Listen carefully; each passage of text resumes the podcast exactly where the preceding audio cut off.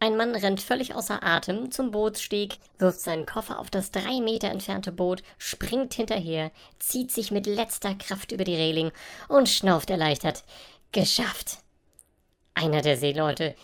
Gar nicht so schlecht. Aber warum haben Sie eigentlich nicht gewartet, bis wir anlegen?